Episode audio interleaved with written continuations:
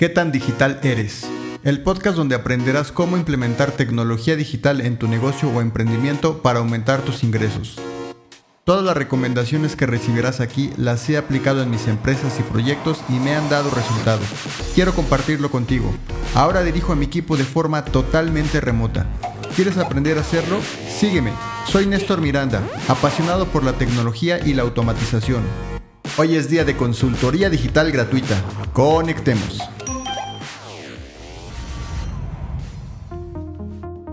Este episodio es presentado por Estudio Mater. Somos una empresa que ofrece servicio, infraestructura y soporte para la ejecución, administración y supervisión de obra. Contamos con procesos sistematizados apoyados con tecnología y automatización para operar de forma remota. Somos una empresa digital. Búscanos en redes sociales como Estudio Mater MX o en estudiomater.mx. Mi invitado del día de hoy es Pablo Meneses, licenciado en Administración con maestría en Finanzas. Ha sido servidor público de Tlaxcala, de donde es originario, y actualmente se dedica al desarrollo inmobiliario.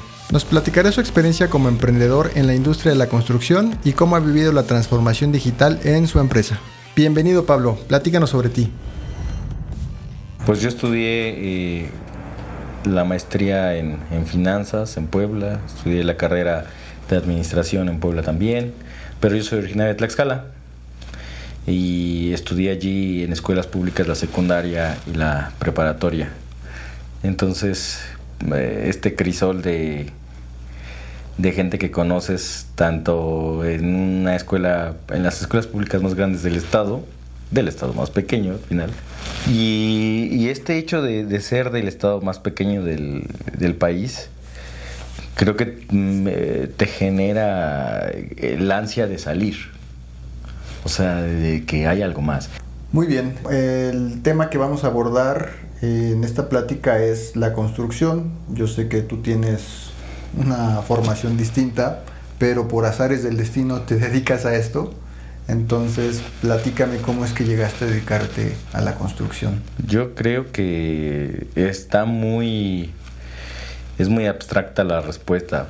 Mi papá, sin ser eh, profesionista ni mucho menos, siempre se la ha pasado construyendo, desde que yo tengo uso de razón, siempre estaba construyendo algo, un edificio, un local y casas, ¿no? y en realidad, ahora lo que lo veo en perspectiva, sus métodos constructivos eran muy arcaicos. O sea, lo, hacía de manera empírica. Muy empírico, pero pues yo siempre me tocaba de chiquillo ir, ir a ver a los albañiles y ver qué estaban haciendo, ¿no? Aburridísimo cuando eres niño. y mi hermano es arquitecto, como tú, eh, y él sí se especializó más en el tema de, de obra pública.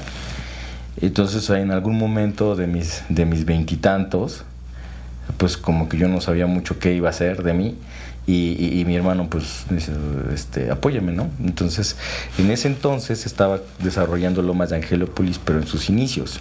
Entonces, yo tenía 22 años, esto fue en el 2011, y, este, y, me tocó administración de, de obra, compras, este, vaya, yo traía en mi, en mi Jetta bultos de cemento. y es increíble, dices que eso fue en el 2011, o sea, tiene 10 años, realmente no es tanto tiempo. No es tanto, pero ha crecido gigantesco. te pierdes, entras y te pierdes. Lo interesante es que no se ha dejado de construir y no se ha dejado de vender. La gente sigue obsesionada con la marca y lo sigue comprando. ¿Y todavía hay tela de dónde cortar? O sea, ¿todavía hay chance de crecimiento en esa zona? Pues es que sí, sí, sí, ya se agarraron los cerros, este, toda la zona que no era. De hecho es muy curioso porque ah, fui la semana pasada a lo que es Lomas 3, la zona de expansión. Y es muy curioso ver cómo algunas construcciones se quedaron atrapadas dentro de la mancha urbana de Lomas de Angelópolis. Y entonces de pronto topas con una tiendita que evidentemente se ve que es una casa humilde, ¿no? nos ocurren. Que se la comió la mancha y ahora ya quedó dentro de Lomas Angelópolis, que no quisieron venderle al desarrollo. eso ocurre cuando no hay planeación. O sea, esos fenómenos ocurren en todas las ciudades. O cuando tienes mucho éxito a tal grado de que se te salió de las manos. y se Más bien, sí, tienes razón.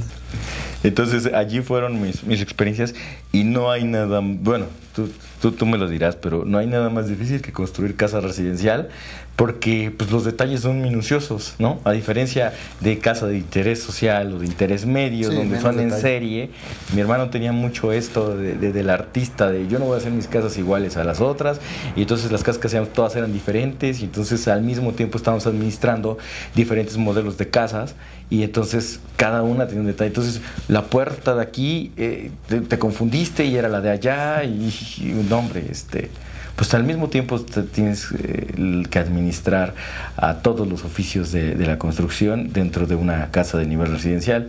Y también el mercado al que accedes cuando lo vas a comercializar pues es un mercado sofisticado, es gente que, gusta del buen detalle, ¿no? Entonces, pues también eh, me tocó ahí la, la labor de promoción y venta, en su caso. Y entonces, después de eso, pues ya te curas contra todo. O sea, ya después de eso, hacer una calle, una banqueta, un drenaje, pues ya, ya te guarda la lógica más simple, ¿no? ¿Cuándo fue tu primer proyecto entonces? ¿En 2015. En 2015 me encargaron un parque. Bueno, yo colaboré y todo esto tiene que ver con que mi especialidad y la razón por la que tú dices, llegaste por azares del diseño de la construcción, en realidad este, mi área de expertise fue la gestión de recursos públicos extraordinarios. Eh, por mi formación financiera y demás, tuve la oportunidad de ser eh, servidor público, pero en realidad cuando estás en la gestión del, recurso, del proyecto, pues prácticamente ya tienes que hacer el proyecto, o sea, no puedes llegar y apartar este, el recurso sin, sin, la idea ya materializada en un proyecto ejecutivo. Entonces, yo voy con un, con un arquitecto como tú y, te digo, oye, hazme un proyecto. Sí, claro. Y me cobras una cantidad, pero yo me la estoy jugando porque ese recurso todavía no es un hecho que va, que va a bajar. Entonces, en, eh, con esta añoranza de que el recurso se gestione, pues ya tenía que tener un despacho de, de proyectos que absorbí yo. Y ah, entonces, pues si ya hiciste el proyecto, pues entonces de pronto eh, Santa Claus sí llegó y entonces este te cae, te cae eh, la lana para hacerlo. Y entonces pues ya tienes la ventaja de que tú hiciste el proyecto. No te imagines que estaban bien hechos, ¿eh? Bueno, fue, mucha prueba y error, pero ¿qué, ¿qué, tanto padeciste esta curva de aprendizaje de, de crear un despacho, un área de proyectos eh, pensando en que tal vez se construía, ¿no? Bueno, eh, padecerla sí, pero no creo que haya sido como. ¿Tu hermano te ha ayudado? ¿O sea, ha colaborado contigo? No, no, no, no. ¿Y actualmente colabora? No, no, no, no. nada que ver. Y pues no, cada quien tiene sus, proyectos, él tiene su oficina, él tiene su ah, sistema. Yo pensé que sí colaboraban juntos. Okay. Mm, no. Este, entonces, en este ánimo de hacer los proyectos, eh, funcionó, se, se logró gestionar el recurso, y se ejecutó la obra y gustó. Y, así, y así comenzó la bola de nieve. Así comenzó la bola de nieve. Entonces has tenido experiencia en construcción de proyectos de, de distinto índole, ¿no? O sea, desde obra pública, residencial, civil, de sí, todo poco. Sí, sí, sí. Actualmente estamos más enfocados en el desarrollo inmobiliario porque es lo que, lo que me apasiona. Eh, y, acabamos de citar el caso de Lomas de Angelópolis que estamos hablando de gente de muy alto nivel, los dueños de, del desarrollo, pero al final de cuentas me parece que eso es, guardando las debidas proporciones, eso es replicable eh, en, muchos sitios. estamos aquí en un desarrollo inmobiliario vertical, porque la, necesidad de la vivienda nunca se detiene. Entonces, este, sí tenemos, tenemos un currículum amplio de proyectos de proyectos públicos, de infraestructura pública, que me encanta porque al final de cuentas tiene su pequeña parte de, altruismo, ¿no? Haces, haces una mejora en la calidad de vida de las personas, del usuario, que aquí en Ciudad de México todo está hecho, pero hay lugares en donde hay mucho que hacer, un parque, una cancha de fútbol, eh, llevar agua potable a lugares donde no hay agua potable, eh, eh, electricidad, alumbrado público. En realidad me gusta esta parte en donde llegas y transformas de manera positiva la vida de, las personas, ¿no? Un parque infantil, que ahorita tengo mi pequeñita de tres años, pues yo veo cuánto los niños valoran esos espacios y que está padre, está padre contribuir de esa forma. Pero en realidad este, a mí lo que me, apasiona es el diseño de proyectos para, para vivienda en donde optimizas el espacio y te alcanzas a meter un área infantil, un área comercial, vivienda de calidad. Porque también el nicho está bastante está bastante desatendido en el sentido de que tú porque porque hagas una vivienda para un estrato social de nivel medio o bajo, pues no por eso tienes que hacer algo feo o algo o, algo de mala calidad. Y entonces a mí me encanta la idea de que hacer un producto lo más accesible y esto deriva de la experiencia que tuve en lo más de Angelópolis.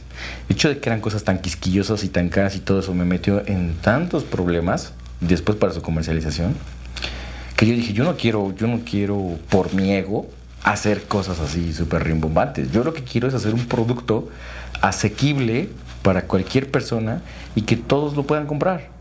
No, está chingón que tengas la, esa visión y que tengas la oportunidad de poder aportar, porque hay quien eh, ve esta carencia, ve esta necesidad, pero pues no puede aportar con ese granito de arena. Y creo que quienes nos dedicamos a la construcción y tenemos ese chance es, es una oportunidad única. Sí, porque al final de cuentas estás construyendo sitios donde las familias van a vivir, donde los niños van a crecer. Y, vaya, hasta cosas que a lo mejor para ti son simples, pero como la orientación. Claro. En, muchos sitios no lo hacen de la manera correcta. Y entonces dices, oye, eso no es de un asunto de dinero, es un asunto de, cerebro humano.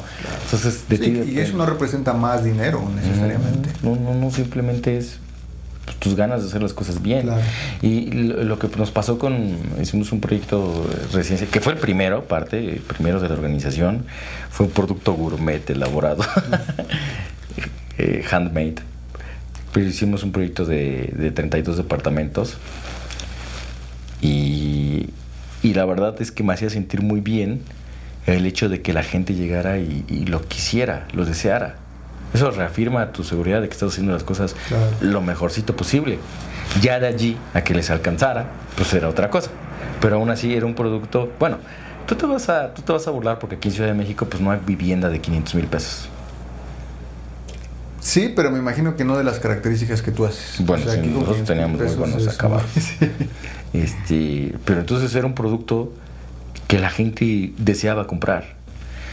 Ahorita nos estamos enfocando en casas, porque pues yo, yo eh, opté por hacer nuestro primer desarrollo vertical, pero pues la gente también quiere casas.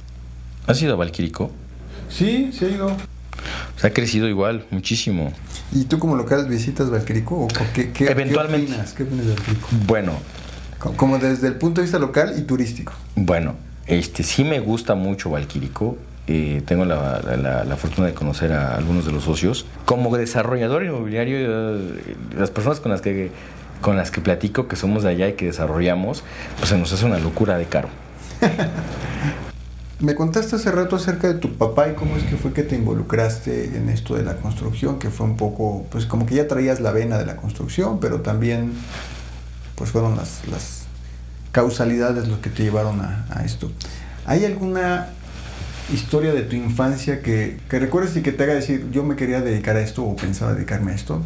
Mm, yo creo que yo creo que existe una cosa que se llama gen creador y creo que hay gente que lo tiene desarrollado y a mí siempre me llamó la atención el construir una vez me, me platicaba me dijo una persona ¿a qué jugabas cuando eras niño?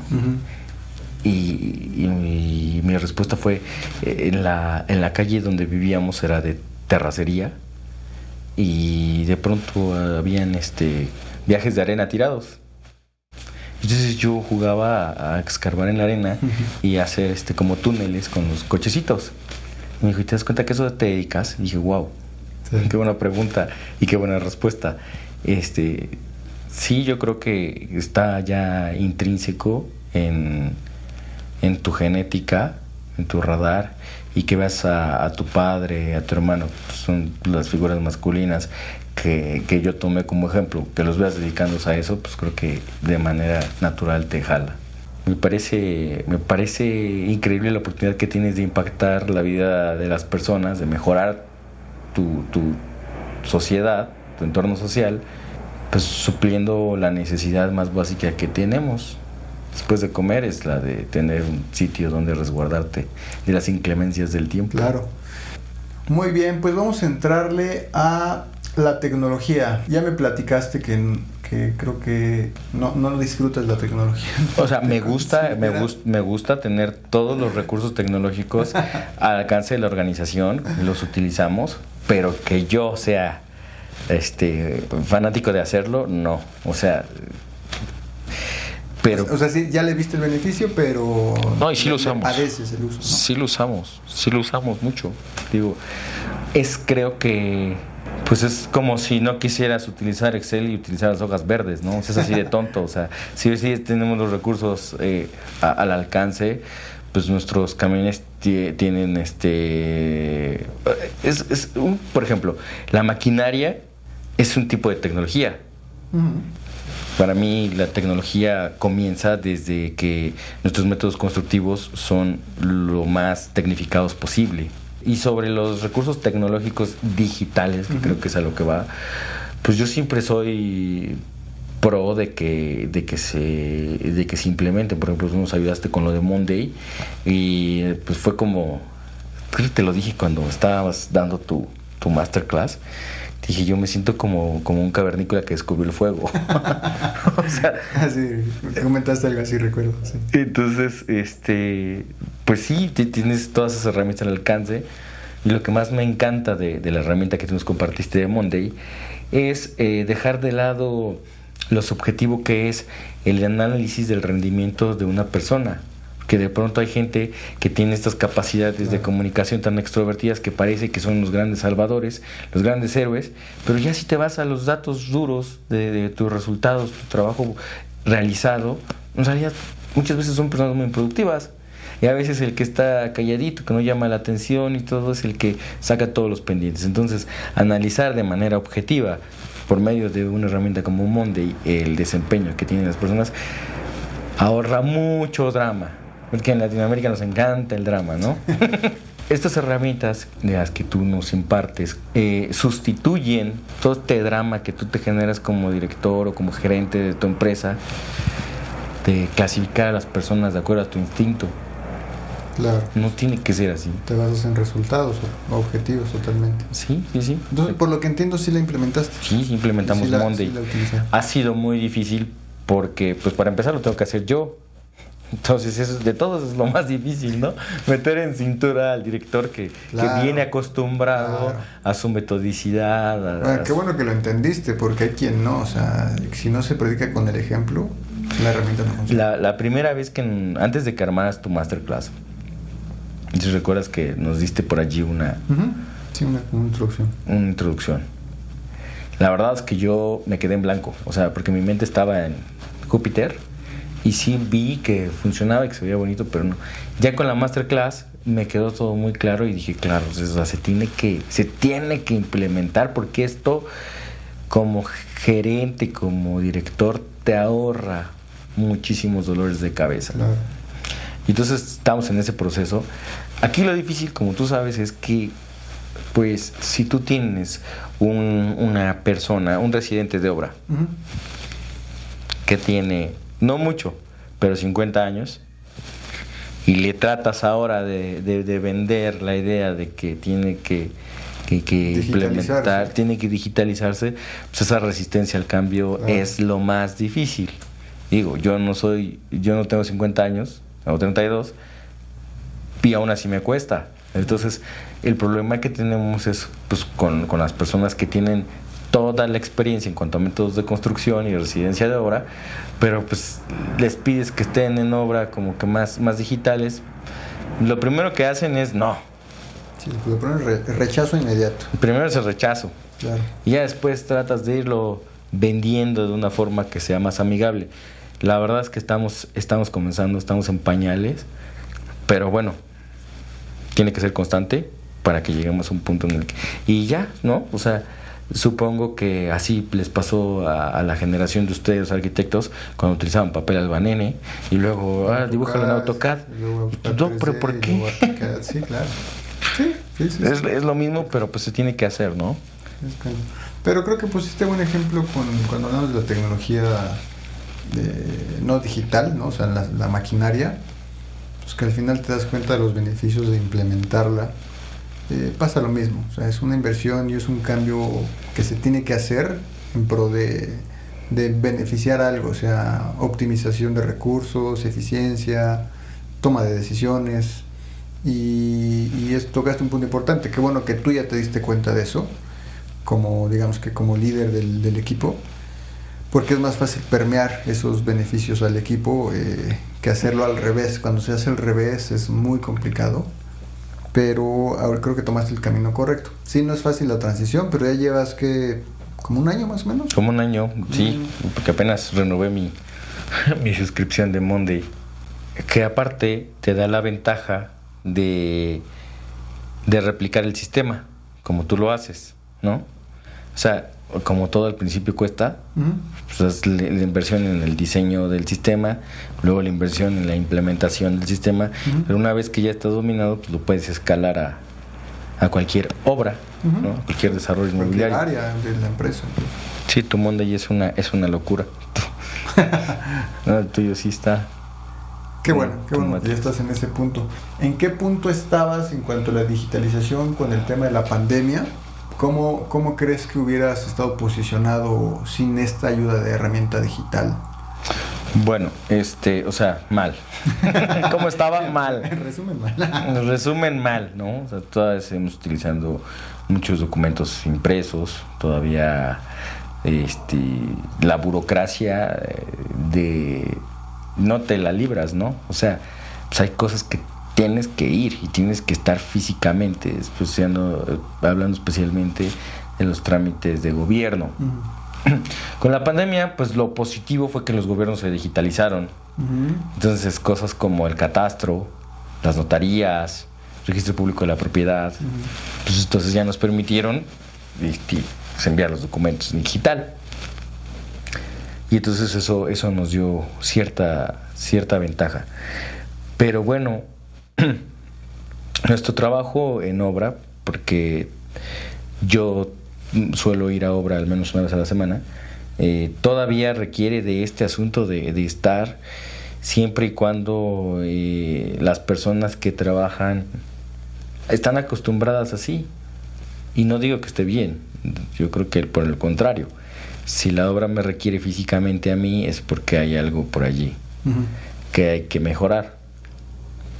Pero a veces sí me, eh, he tenido que, que desprender del proceso físico para que, bueno, resolverlo con una fotografía, resolverlo con, con una ubicación en tiempo real, eh, resolverlo con un mensaje de texto en vez de, en vez de una llamada.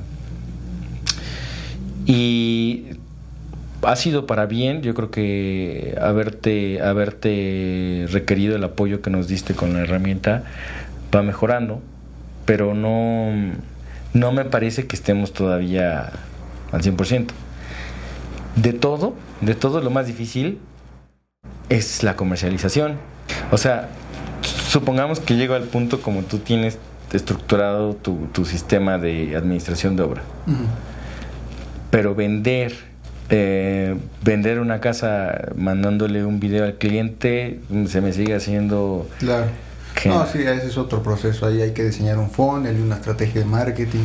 Sí, una cosa es la operación, la administración de la obra y otra cosa muy distinta es la venta.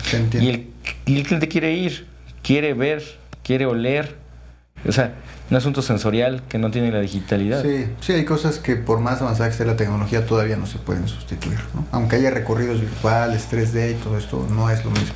Muy bien, eh, pues ya vamos cerrando el, el, tema de la tecnología. Por último, te invito a un, le llamo un reto de 30 días. Órale. Esto de reto de 30 días consiste en que te pueda ayudar a implementar alguna herramienta mecanismo, estrategia eh, para mejorar lo que tú haces. Puede ser el proceso de ventas, puede ser el tema de supervisión, comunicación en el equipo, o sea, se puede integrar una herramienta como Slack, por ejemplo, eh, automatizar u optimizar tu Monday, algo, que me digas algo como, a ver, me gustaría mejorar esto, eh, y que lo hagamos, que, que, establezcamos como parámetros iniciales para que en 30 días veamos cómo avanzamos. Ok, pues lo más difícil, y por eso voy a decir eso, para mí lo más difícil es Slack. ¿Ah, sí? Porque no, lo intenté. Ok. Lo intenté y no le entendí nada. Creo que aparte se empeoró porque lo tenía en inglés.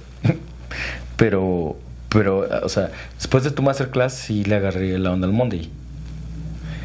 Pero en el que sí, de plano no, y es en Slack. Y entonces, si a mí me, me fastidia mucho que por WhatsApp te comuniques con tus colaboradores, porque pues, en realidad allí tendrías que tener cosas personales. Claro, claro, sí, yo sí lo uso. Pero sí sería una gran mejora poder tener ese canal de comunicación. Yo lo intenté con Hangouts, o sea, que es el chat de Google. Después creo que se eliminó la aplicación y se cambió a otra cosa. Pero yo les decía a las personas del equipo, a ver, mm, yo no voy a contestar WhatsApp, todo va a ser en Hangouts. Me late, pues aceptamos el reto, que sea comunicación y vamos a, a optimizar Slack con Monday. Lo vamos a integrar. Después de escuchar el testimonio de Pablo, dime qué te ha dejado de experiencia. ¿Has intentado aplicar algo de transformación digital en tu empresa y se te ha dificultado? Escríbeme en los comentarios, me gustaría leerte. En los siguientes episodios seguiremos explorando más sobre la industria de la construcción con el testimonio de otro emprendedor. Gracias por escucharme, te espero en el siguiente episodio. ¿Te gustaría formar parte de este podcast? Entra a nesmiranda.com diagonal podcast, contesta el formulario y platícame a qué te dedicas. Quiero conocer a expertos, profesionistas, emprendedores que busquen con ayuda de tecnología mejorar todo lo que hacen. Quiero que mi próximo entrevistado seas tú. No olvides suscribirte al podcast y recomendarlo a esa persona que estoy seguro que conoces y le puede ayudar. Eso ha sido todo, nos vemos en el siguiente episodio. Soy Néstor Miranda, apasionado por la tecnología y la automatización.